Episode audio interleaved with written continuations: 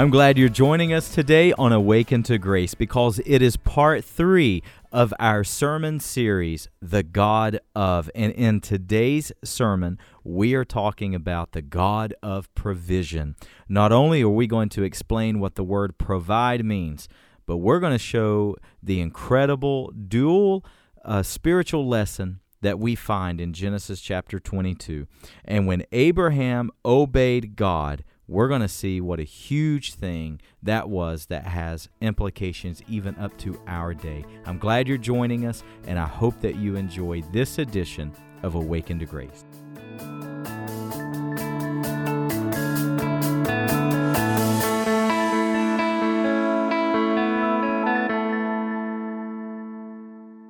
Let's go to Genesis chapter 22. As most of you know, we're in a series right now entitled The God of.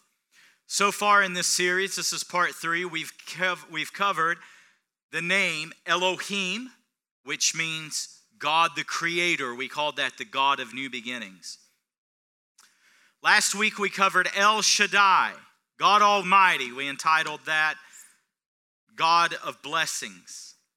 Today I want to talk about Jehovah Jireh, the God who provides. How many of us we've seen God's faithfulness in our life? God has a great track record of being faithful in our lives. Well, today we're going to look at the word provision, and it's my hope that you learn a great deal from today and that in the few moments that we have today, God will share with you many things that's going to carry you and going to help you going forward. Now, today, as we read Genesis 22, I want you to know, first of all, that there is a dual application, okay? We're going to see the great spiritual application, how Christ was the provision for the forgiveness of our sins. And not only is there the great spiritual application, that great salvation that was accomplished by Jesus, but then we're going to see today the great personal application, how God knows every single need that you face. As a matter of fact, He not only knows the need, but He sees the need before it ever even enters our lives. And I'm going to show you today, based upon this text, how God has an answer. God has a solution for every single need that we face today. So let's begin Genesis chapter 22, verse number 1. As you know, I'm unable to see right now until the Lord changes that. But for now, we go from memory. So you pray for me as we go. I'm not going to try to go word for word as I do in, in most sermons. I'm going to, I'm going to, but, but I'm going to walk you through the next several verses, all right? So it begins in verse 1. After these things, God tested Abraham. Now it's important to understand what's going on. We know based upon the book of James, God never tempts with evil. But does God send tests into our lives? Oh, you bet He does. And if you don't remember, if you hadn't heard the sermon from last summer, I would encourage you to go on our free mobile app, Awaken to Grace, listen to that sermon. Go to our website, watch that sermon. It was on test versus temptations. We saw that tests originate from outside experiences and they're sent from God and they're designed to cause us to grow. But temptations originate from within. Temptations come from Satan and they're designed to cause us to fall. And if you can learn the difference between test and temptations, it will help you through the difficult seasons of life. So, what we see first of all is God is going to test the great faith of Abraham. And then in verse 2, listen to what God says. It's fascinating. God said to him, Take your son, your only son, whom you love, and go to the land I tell you, offer him there a burnt offering unto me. Offer him as a sacrifice, a burnt offering unto me. Now, how could God do this? How could God, who promised Isaac to Abraham, Isaac was God's blessing, it was God's plan, it was his design from the very beginning. It was God who told Abraham and Sarah in their old age, You're going to conceive, you're going to have a son. And now God wants him to offer him as a sacrifice. Now, for those who perhaps you've grown up with a very distorted view of God, perhaps you didn't grow up seeing God as kind, or you didn't see God as loving, or you didn't see God as the righteous God that He is. Maybe you always say God, you always saw God just as mean or wrathful or angry all the time. Maybe this goes, yeah, that sounds like the God that I that I grew up. No, no, no, no, no. Let me share something with you today, and this is key to understanding Genesis chapter 22. You and I cannot read this text through human eyes only. Do you realize that? If you and I read the text through human eyes only, then it leaves us with more questions than it does answers. We step away going, What kind of God would require this? What kind of God would demand this? What kind of God would ask this of a father? It's very distorted if you read it through human eyes only. We walk away going, What kind of father would even entertain the idea of sacrificing a child? I mean, there are days I would consider it one of mine. They're so mean. But I mean, you know, you, you uh, right? What kind of father would even entertain the thought of it? And the story doesn't make sense. The story is very gut wrenching. A matter of fact, it's one of the most gut wrenching stories of the Bible. But see, you and I cannot read it through human eyes only. You and I have to read this story through God's eyes. We have to see this, we have to see from God's perspective. When God says to Abraham, Take your son, your only son, the son whom you love, God the Father was talking to himself. See, you and I know the end of the story. We know that when Abraham takes the knife and he's ready to slaughter his son, God stops him. The angel says, No, Abraham, don't do this. But when Jesus, the Son of God, was nailed to a cross, and when he was lifted high, there was no changing the mind. If you and I read this story and we see only ourselves in the story, we walk away missing the entire point. The point is that God the Father did sacrifice his only Son, whom he loved, on your behalf and on my behalf. That's the point of the story. Let me take it a little further. So, in verse 3, uh, we see that Abraham got up and he obeyed God. In, in verse 4, they, they go on a three day journey to wherever God's telling him. That wasn't a problem for Abraham. Abraham was used to obeying God like that. Because remember when he lived in Ur the Chaldeans and God said, Leave, go, I'll show you where you're going. Abraham left. Abraham was a man of faith. Can you imagine the gut wrenching three day journey that was? Can you imagine God telling you to do something this grieving, and yet you take every step toward it for three days? And listen to what the Bible says. The Bible says that after the third day, in verse 4, then Abraham, lifting up his eyes, saw what God, where God wanted him. Let me tell you an unbelievable verse to me. John chapter 8, verse 56. Jesus tells the Pharisees, he tells the scribes, he tells all the Jews, he says, Abraham saw my day and he rejoiced. Abraham saw my day and was glad. Do you know what Abraham saw when he lifted up his eyes? He saw the place where God designed. It was Mount Moriah. And do you know where Mount Moriah is? Today, the Dome of the Rock sits on Mount Moriah. And do you know what is literally hundreds of feet away from Mount Moriah? Golgotha, Calvary, where Christ's blood was shed. And Jesus said, Abraham saw my day and he rejoiced. This is all about the sacrifice of God's Son. And God, Jehovah Jireh, what did he provide? Forgiveness for my sin and for your sin. That's the point of the story. Now, where does the personal application come? Well, if John 8, verse 56, links this experience to Jesus and his sacrifice, listen to what Romans chapter 8, verse 32 says. Romans chapter 8, verse 32 says that if God, not sparing his own son, if he did not spare his own son, listen to what Paul said, how much freely, how much more gracious will He give us all things with Him? Do you know what this verse is saying? Every need of ours will be provided through Christ. Because if God did not spare, He spared Abraham, He spared Isaac, but if God did not spare His only son, but graciously gave him up, how much more freely will He give all things to us that we need through Christ? See, that's why the devil will tell you, you'll try to pray, and Satan will try to say, God's not interested. You'll pray, and Satan will try to tell you, God loves everybody except you.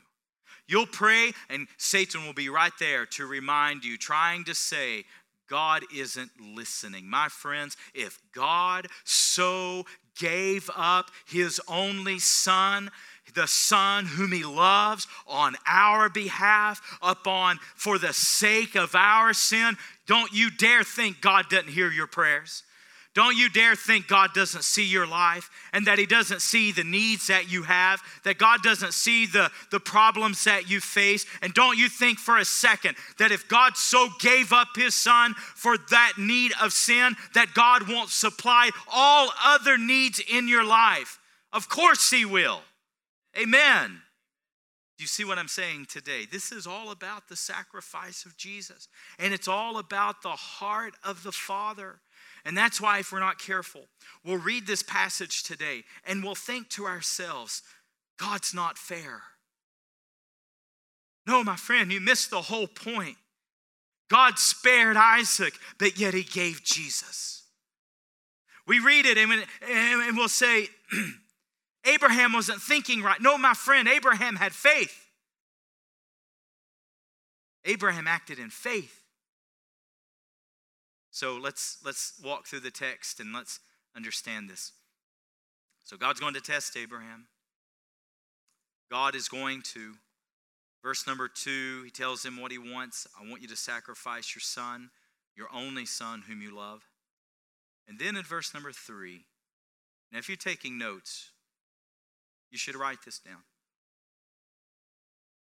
When Abraham hears God, the Bible says that early the next morning, he arose and prepared the wood and went on the journey. Now, I, I, don't know where your faith is, but let me tell you what I would have done. Had I heard the Lord tell me this, let me tell you what I would have done. I would have said, let's give it a few weeks and see if I feel different. Let's give it three, four months. Let's wait till the boy's birthday. Let's wait till after Christmas. Let's wait and see if God, see if I'm hearing this right. See, you, you understand what I'm, would you not be the same? I want you to write this down today. Delayed obedience is the same as disobedience. Delayed obedience is the same as disobedience in our lives. When you know that God wants you to do something, you need to act. You need to respond. You need to do, even when it doesn't make sense, you need to do what God wants you to do. Because as we're going to see in the end of this text, there are times that God doesn't make sense, but in the end, He always makes sense. In the end, it always comes through why God does what God does, why He allows what He allows, why He calls what He calls. It will make sense. But you don't see it on the first hand. You, you, you don't see it in the upfront. You have to obey by faith. Now, so here we are in verse 3. Abraham gets up early, he obeys God. You know, one question I want to ask Abraham when I get to heaven is Did you tell your wife what you were doing? Because let me tell you, Sarah was not easy to live with.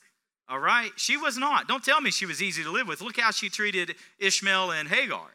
She wasn't easy to get along with. And I really want to ask Abraham, did your wife have any idea what you were doing? Because I bet you she didn't. Anyways, they get ready to go, verse 4. They're on a three day journey. He takes two of his young men, two of his servants. And when they come to the place of Moriah, the place where the Lord chose him, he tells the servants, Stay here with the donkeys. And listen what he says the boy and I are going to go worship and we'll return. Now, why would Abraham say that? Do you think it's because Abraham thought in his head, now God's going to stop me? God's not going to let me do this. I'm going to get my knife up here and God's going to. No, no, no. He had no idea. Do you realize that Hebrews chapter 11 tells us what Abraham was thinking? Hebrews chapter 11, verse 17, verse 18, and verse 19. It teaches that by faith, Abraham, when he was called to sacrifice his son to the Lord, went and built an altar by faith. And verse 19 says that Abraham, being by faith, believed that God would raise the boy from the dead. That's how much faith Abraham had. See, Isaac was the promise. Do you realize that Abraham waited 25 years for Isaac? 25 years. He was 75 years old. He didn't come till he was 100. 25 years he waited on Isaac on the promise. And do you know what just staggers me this morning? He waited 25 years for Isaac, and yet the moment God says, I want him back, sacrifice him, he obeys the next morning. You know, I, I hate to say, but I think I would say, you know, God, I waited 25 years. Why don't you give me half of that with him? Why don't you give me more time?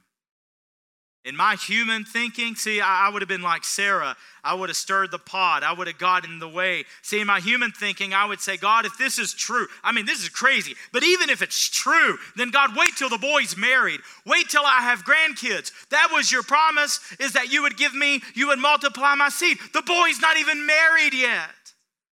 We don't know how old he is. We don't know. Scholars think he was late teens, but we, we at least know he's not married. He doesn't have children.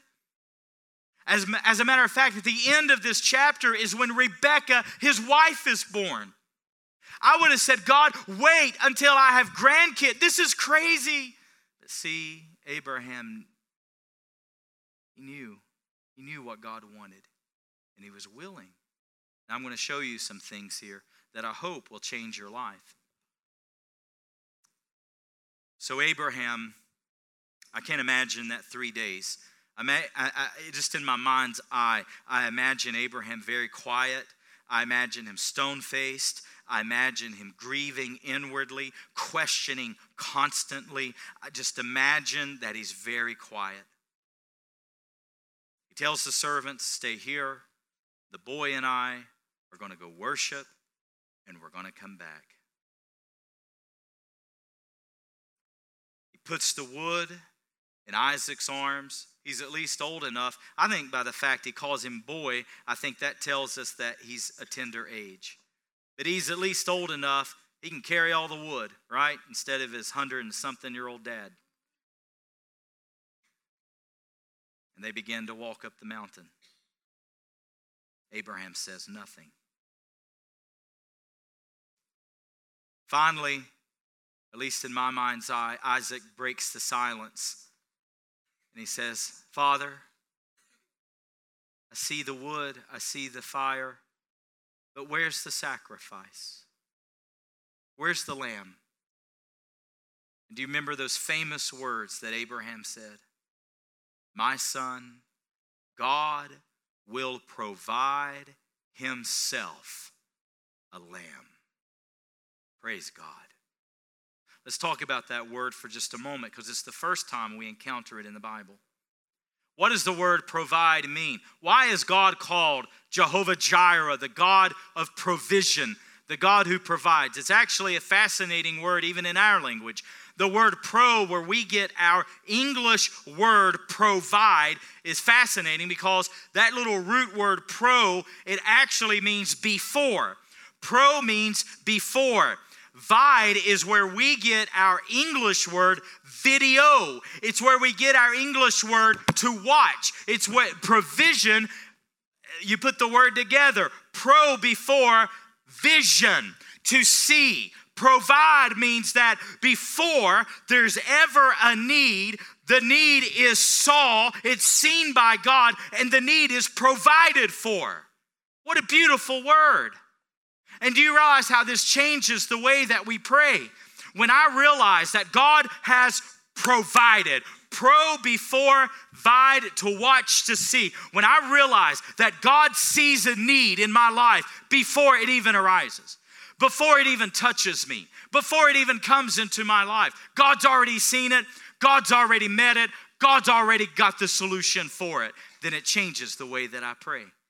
You see, then instead of fretting and worrying and being anxious and wringing my hands and worrying constantly, instead of praying in, an un, uh, in a way that, that, that, that isn't filled with faith, instead of praying in a way that, well, God, I don't know if you can help me. Of course, He can help me.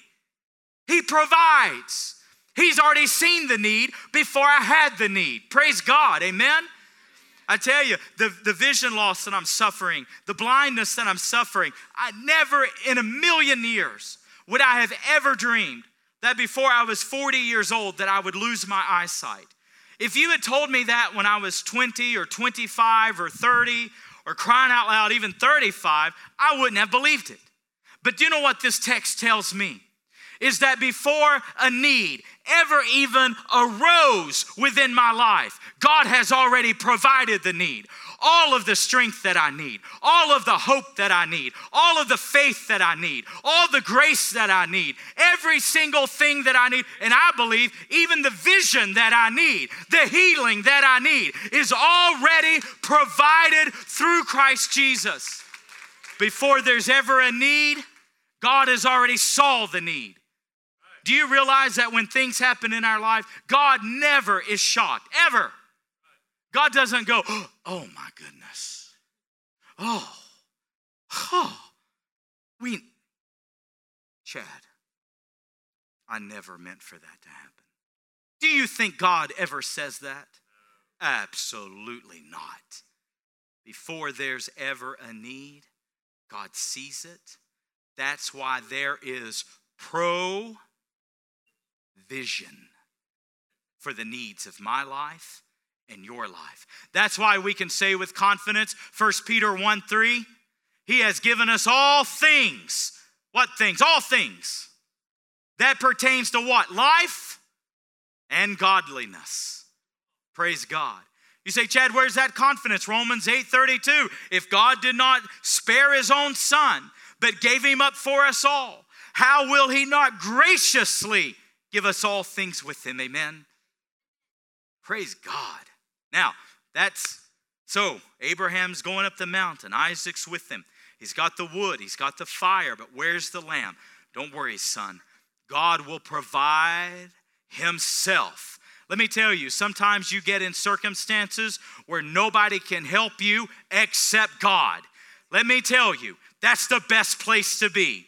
Satan will tell you that you're in trouble, but let me tell you, you're right in the hands of God. You're in the best place you could ever be because there's no one that can help us like the Lord can help us. And when Abraham said, The Lord will provide himself the lamb, you take that to heart. You take that to God in prayer. And you say, God, I don't know what you're going to do. I don't know how you're going to work. I don't know how you're going to intervene. I have no idea what you're doing, but provide for yourself the glory out of my life. And God will do it, and He'll help you. But what does He require? Obedience. Delayed obedience is the same as disobedience. Don't forget that. So, Abraham and Isaac, they're walking up the mountain. Isaac is a smart kid. He's putting two and two together. We got this, but we don't got that, Dad. What's up? Picture Abraham quiet. Quiet. I picture in my mind's eye that they get to the top of Moriah where Calvary is within view. Do you use a streaming device at home or at work? Simply say, Hey Google, play Awaken to Grace with Chad Roberts podcast and listen to our weekly podcast that is the current sermon that I preach each week at Preaching Christ Church.